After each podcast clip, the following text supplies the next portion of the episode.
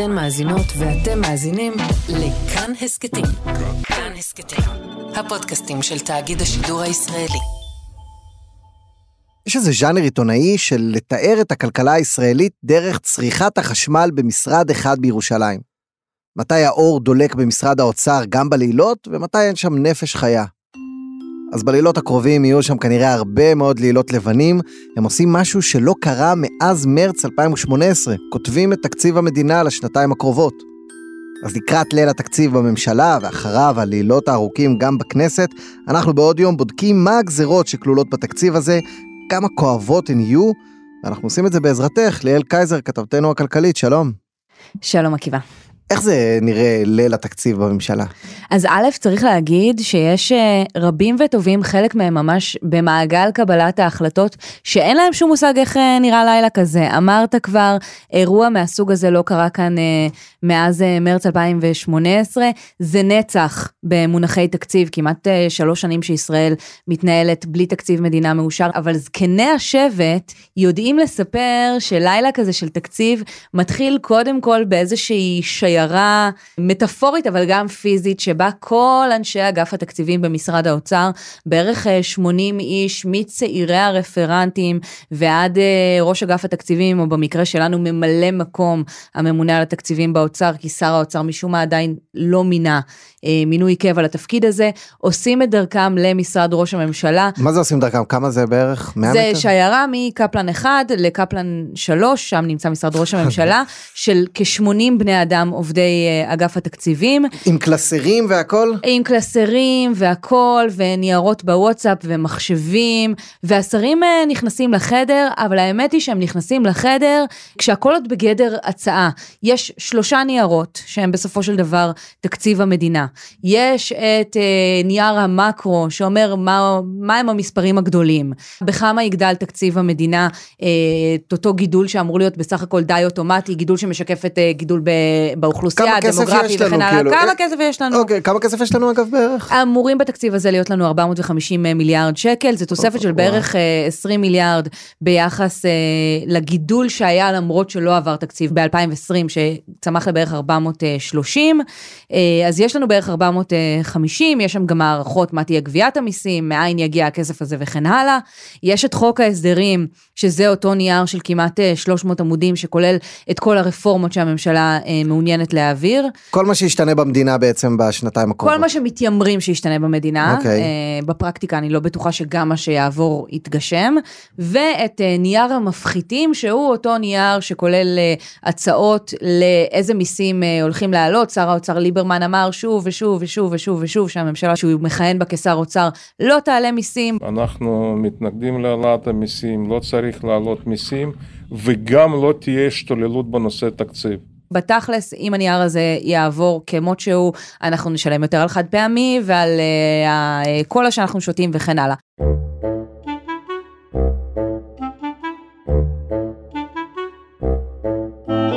ואז אה, נכנסים לחדר עם התוכנית התיאורטית הטנטטיבית הזאת. בימים האלה ש, שלפני ליל התקציב, כל uh, רכז ורכז ורפרנט ורפרנט באגף התקציבים uh, למעשה אחראי על העבודה מול משרד אחר. יש איזשהו אדם צעיר בשנות ה-20, אולי תחילת 30 לחייו, שמבלה את הימים האחרונים עם השר הרלוונטי, עם מנכ"ל המשרד הרלוונטי, ומנהל איתם ויכוח על כמה תקציב יקבל המשרד שלהם. נגיד אה, חילי טרופר שר הספורט. למשל. אני רפרנט הספורט של משרד האוצר, אה, אומרים לי התקציב היה, לא יודע, מיליארד שקלים, צריך 900 מיליון. אני בא לחילי טרופר עכשיו, יושב איתו, אומר לו חילי, תשמע, ג'ודו לא באמת צריך. בוא, בטקוונדו נעלה קצת, אבל אני מסביר לו בעצם איפה, איפה הוא צריך לחתוך? כן, אתה אומר לו, תשמע חילי, אני מסתכל על הביצועים של המשרד שלך בשנים האחרונות. קיבלת סכום uh, X. כשאנחנו פורטים את הסכום X הזה לשורות, אנחנו רואים שהכסף שנתנו לכם והקצינו למשל... בתי ניחומים. לאיגוד המתעמלות אה, כן. האולימפיות, אנחנו רואים שלא השתמשתם בזה. זה לא השיג את התוצאות וגם לא הייתה היענות. זה כסף שנשאר על השולחן ובסוף השנה ביקשתם להסיט אותו למטרות אחרות. אז עם כל הכבוד, תתכבד, תודה שהשורה הזאת בתקציב שלך מיותרת למדינת ישראל. ואז השר נגיד אומר, לא יקום ולא יהיה, כי אנחנו רואים הרי שבסוף ליל תקציבים כאלה, אז שרים תמיד מתגאים, העליתי את התקציב ב-200 מיליון. איך הם עושים את זה בעצם? מה, הם רבים עם הרפרנט הזה? זה בדיוק מה שקורה, הם רבים עם הרפרנט הזה, או עם הרפרנטית הזאת, הם uh, מתווכחים. צריך להגיד שכמו בכל משא ומתן, זה סחר מכר, זה, מי, שוק, זה שוק סוסים. מי מאשר אבל? מי, מי מחזיק את הארנק ו- ונותן לשר הזה בסוף הלילה את ה-200 מיליון? בסוף uh, דברים מתחלקים לדרג מקצועי ולדרג פוליטי. בסופו של יום יבוא שר האוצר ליברמן, יבוא ראש הממשלה בנט, והם יגידו, המצב הוא כזה, אנחנו צריכים את האצבע של טרופר, הוא צריך להצביע בעד התקציב כדי שנעבור את המשוכה הראשונה של הממשלה ונוכל להתקדם לכנסת. אז בנט בא ואומר, אנחנו רוצים להשקיע שם, אבל אם משקיעים שם, לא משקיעים פה. כלומר, בנט יושב עם הארנק המטאפורי הענק הזה, וצריך לשכנע את כולם להסכים לדרך שבה אה, מחלקים את הכסף. נכון, ואפשר לקרוא לזה ליל התקציב הגדול, ואפשר לקרוא לזה ליל הסחטנות הגדול, וליל כיפופי הידיים הגדול, אבל בשורה התחתונה היא, הם כולם הולכים להתכנס אה, בחדר. השרים ישבו בחדר ישיבות הממשלה, תשב איתם אה, גם הדרג המקצועי הבכיר במשרד האוצר, המנכ"ל והממונה על תקציבים וכן הלאה, וכל אותם נערי ונערות אוצר אה, ישבו שם בחוץ, ותהיה כזאת תחנת אה, רכבת כזאת, אנשים יצאו ואנשים ייכנסו, ויעשו הפסקה פה והפסקה שם, ואנחנו הכתבים כל הזמן נקבל אה, עדכונים מבפנים, ושלוש פעמים בשעה כנראה דוברי השרים ישלחו איזו הודעה של אה, שרת התחבורה פוצצה הכל כי היא חושבת שצריך עוד 400 כן. מיליון לאוטובוסים, וזה יהיה מסעיר. אני פעם הלכתי לליל תקציב כזה, mm-hmm. עמותה ירושלמית הקימה דוכני נקניקיות בחניון משרד ראש הממשלה, אני כ... גם חובב אה, סיפורים וגם חובב נקניקיות ירושלמי, הלכתי לאכול איתם. וזה קצת משקף את, אה, את מה שקורה שם בחדר בפנים, זה מין מפעל הכנת נקניקיות כזה. משמיים סידרו שיאכלו נקניקיות. עומדים שם אנשים בערך בני גילנו. ומתגאים, כן, אה, השגתי 50 מיליון מפה, 70 אה, מיליון העברתי בדרך הזאת, זה סכומים שאני לא מכיר אנשים בני גילי שמדברים בהם ככה. כן, הם מריצים המון המון המון כסף. אני חושבת שזה גם הדיסוננס הזה, באמת, כשאנשים מסתכלים מהצד ורואים אנשים צעירים שמתעסקים בכזאת מטריה, שיושבים עם אנשים שהם אה, נבחרי ציבור, שהם מבוגרים מהם, שחלקם באו עם איזשהו uh, קילומטראז' של עשייה ציבורית, אני חושבת שזה שורש או ליבת האנטוגניזם הזה שמעוררים uh, צעירי אגף התקציבים במשרד האוצר, אבל האמת צריכה להיאמר, uh, אותו צעיר אגף תקציבים שיושב ומתווכח עם השר או השרה על מה נכון או לא נכון לעשות עם הכסף. הוא עושה את זה מתוך uh, תחושת uh, שליחות, מתוך הנחה של איפה נכון לשים את הכסף הזה, שהוא הכסף של כולנו. אלה כספי המיסים שלנו, אלה הכספים שיכריעו איך ייראו החיים שלנו בשנים, בשנים הבאות.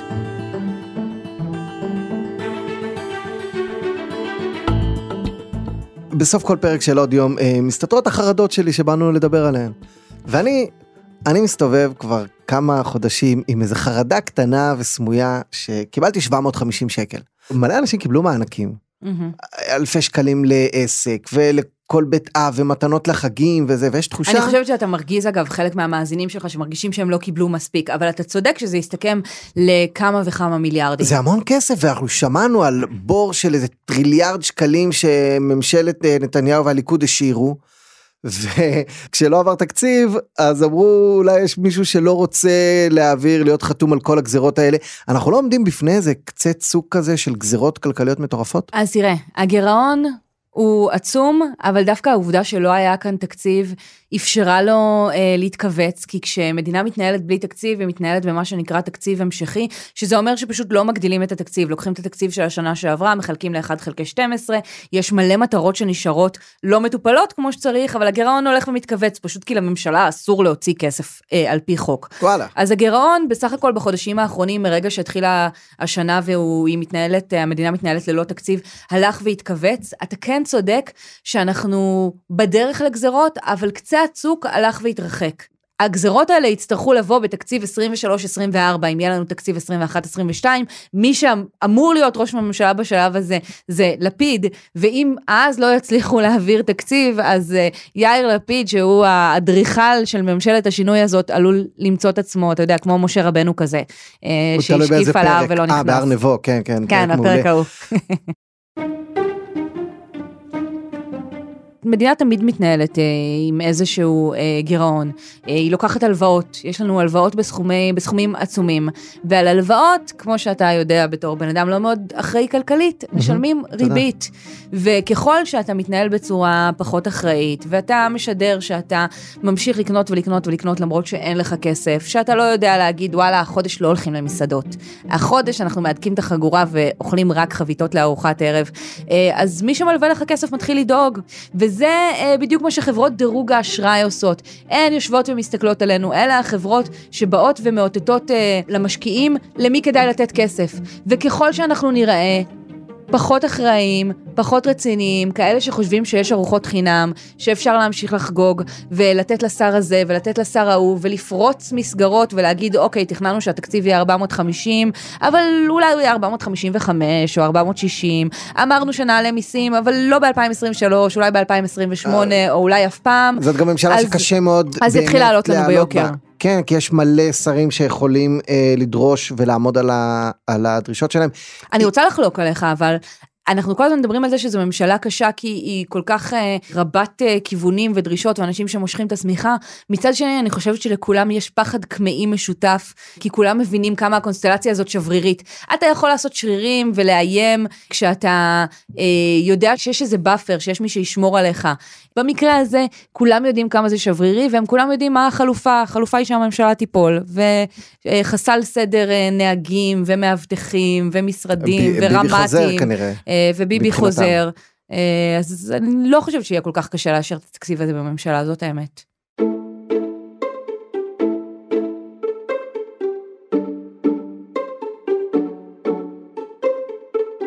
בואי נדבר על הגזרות. כמה, כמה כואב זה יהיה. תלוי למי, אנחנו יושבים כאן באולפן, אה, לימיני יש אה, בקבוק אה, שתייה ממותקת, מהמם. ואני צרכנית אה, סוכר די רצינית, זה יעלה לי לא מעט, אם אני אמשיך ככה. המשקה הממותק שבידייך התייקר ממש? יתייקר ממש. מה, נגיד משישה שקלים לשמונה שקלים? מה? משהו כזה. הוא התייקר בשקל ושלושים אגורות לחצי ליטר. אבל אנשים כמוני נגיד שהם הפסיקו לשתות אה, שתייה ממותקת. אם אתה משתמש בכלים חד פעמיים, אני נגיד לא. זה נשמע כאילו מישהו שהייתה לו שנה ממש קשה, לקח את הדברים הכיפים שהיו נגיד בשנה האחרונה, מס על נטפליקס, מס על סוכר חד פעמי, נגיד. כולם עברו כיף. לפיקניקים, כן. יודע, לא עשו כלים. עכשיו גם ביטקוין, כאילו הם, הם בכוונה מתחילים בגזרות על דברים שנתפסים כמותרות, כי יותר קל להתמודד עם הביקורת עליהם? ממש ככה, הם בעצם אוספים שקל פה ושקל שם, על הצד הזה הם אומרים זה 200 מיליון, זה 300 מיליון, אנחנו נביא 400 מיליון מהנטפליקסים וכן הלאה, זה איזשהו ניסיון להראות לנו כאילו זה קורה אה, בקטנה, אתה זוכר את המס על הערק?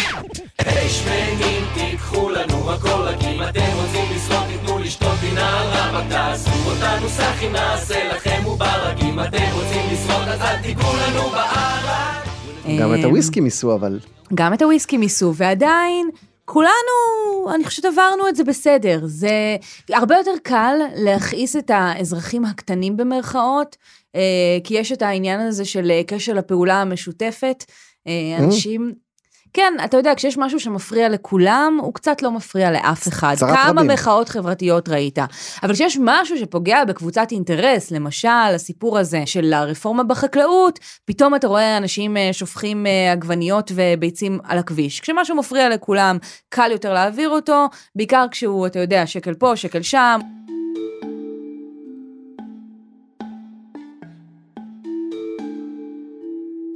אז תיארת קודם את ההליכה הטקסית מקפלן 1 לקפלן 3 עם שלושה ספרים שמונחים על שולחן הממשלה, אחד מהם הוא חוק ההסדרים.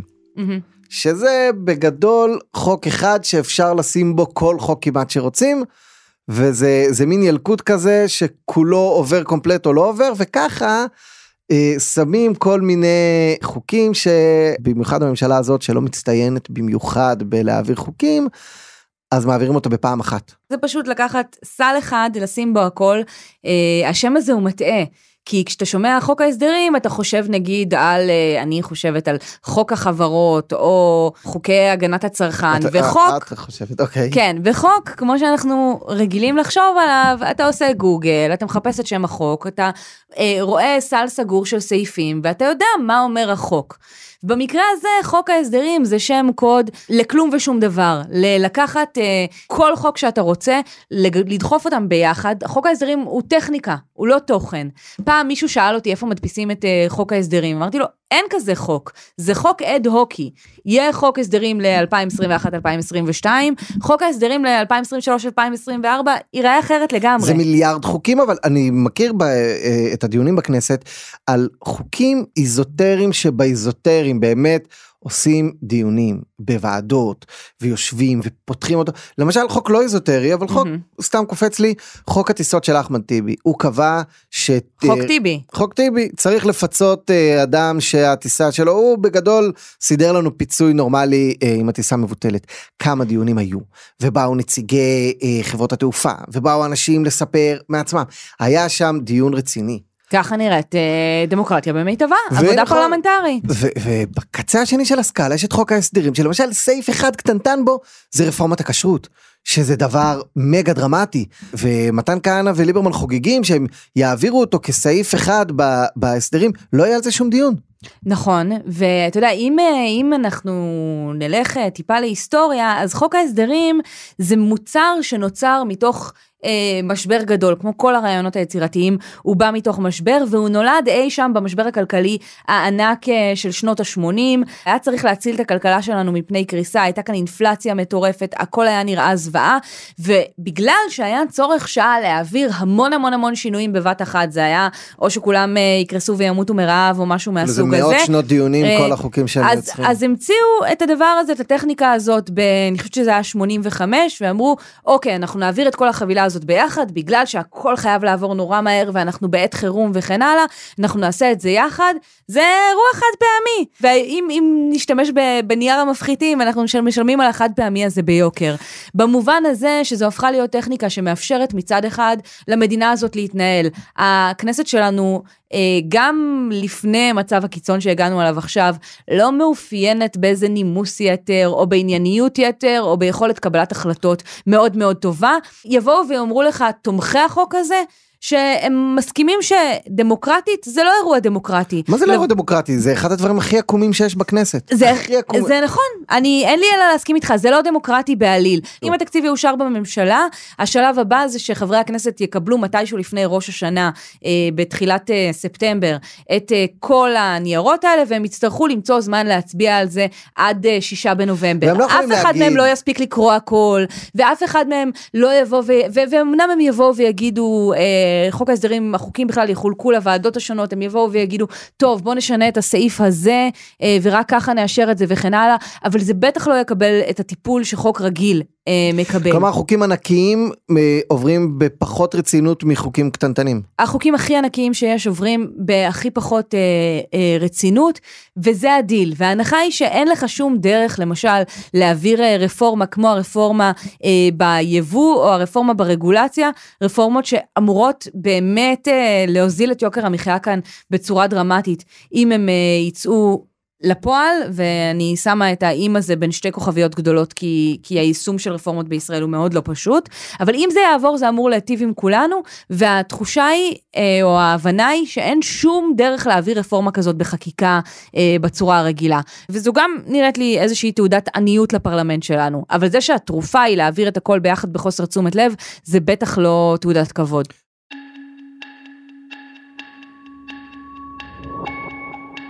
וגם בלי זה יש הרבה מוקשים שמחכים לתקציב הזה בדרך בכמעט 100 ימים שנשארו. בואי ננסה למפות על מה נשמע במאה הימים הקרובים הרבה. אז תראה, קודם כל, האירוע המשמעותי ביותר בעיניי כבר קרה. אה, וזו העובדה שמערכת הביטחון סיכמה את התוספת שלה. והיא סיכמה על תוספת אה, אסטרונומית בעיניי. תקציב הביטחון האיומים מחייבים תוספת. אני חושב שזו גישה נכונה. על כמה, בכמה, אנחנו בטוח שנגיע גם שם אה, להסכמות.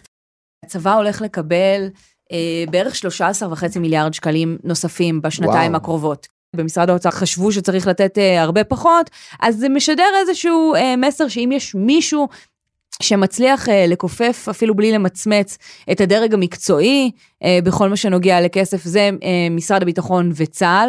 וצריך להגיד שזה גם די פשוט כשיש לך ראש ממשלה שהיה שר ביטחון ונורא אהב את התפקיד ויש לך שר ביטחון שהיה רמטכ"ל ויש לך שר אוצר שהיה שר ביטחון.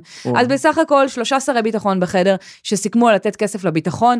הביטחון שלנו מאוד מאוד מאוד מאוד חשוב. אף אחד מאיתנו לא מטיל בזה ספק ועדיין אם יש משהו שהיינו אמורים ללמוד בשנה האחרונה זה שלמשל הבריאות שלנו מאוד מאוד מאוד חשובה, ובכל זאת, אה, קווי היסוד של הממשלה הזאת אה, לא כוללים המון מספרים. אחד המספרים היחידים שהם כן אה, כוללים, נראה לי שזה סעיף 18, זו התעקשות של מרץ שתקציב הבריאות יגדל מדי שנה, או תקציב סל הבריאות יגדל מדי שנה באחוז ושש עשיריות האחוז. זה יקרה? לדעתי לא. זה מתרגע, תראה, וואלה. הסיכום הזה השנה אה, מתכנס לתוספת של בערך מיליארד שקל כבר ב-2021. נו. זה כמובן שהיא תוספת באחוזים, מה שאומר שהיא מדי שנה תגדל במיליארד ויותר, באופן אקספוננציאלי. אז הנה, אז הבריאות, הבריאות גדלה איכשהו.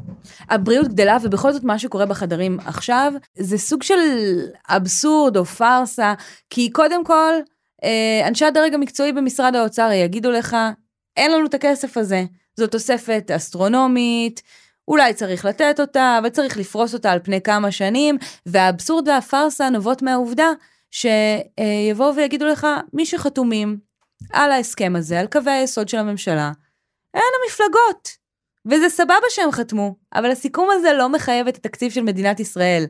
כלומר, חתמנו והבטחנו, אבל לא הבטחנו לקיים, לא היינו מוסמכים להבטיח לקיים, ודברים שרואים משם, כמובן, ב- בכפר כמובן. המכבייה, כשנורא רוצים לחתום על הסכמים קואליציוניים, לא רואים, לא בקפלן אחד במשרד האוצר, בטח ובטח לא אה, כשיושבים בקפלן 3 במשרד ראש הממשלה, וצריכים לחשוב איך הכל מתכנס ביחד. פתאום צריך לחשוב מחדש על איזה מההבטחות שהבטחנו מקיימים. שמענו כבר את שר הבריאות מתקומם ומצהיר שהוא לא יאשר את התקציב. אם לא נגיע עם האוצר לסיכומים ברורים על חיזוק המערכת לשנים קדימה, אז יהיה פה משבר גדול מאוד. ובלי פתרון למערכת הבריאות לא נוכל להעביר תקציב.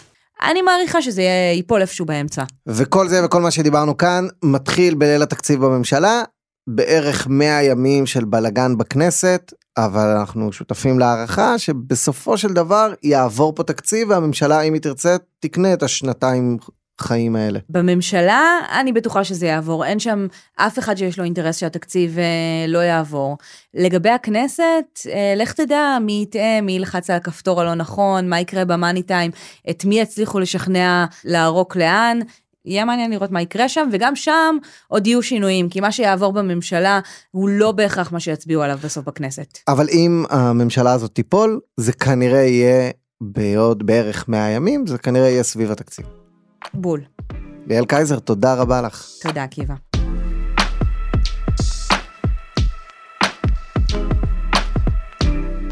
ותודה גם לכם שהאזנתם, ולדניאל אופיר שערך והפיק גם את הפרק הזה. רחל רפאלי הייתה על עיצוב הקול והמיקס, אריאל מור הוא הטכנאי, אני עקיבא נוביק. מוזמנים מאוד להגיב לנו בדף של כאן הסכתים בפייסבוק, בדפים שלי בפייסבוק, טוויטר, אינסטגרם, לינקדין, אה, ICQ. תנו לנו פידבק, תישארו בקשר, וניפגש בפרקים הבאים אם תרצו.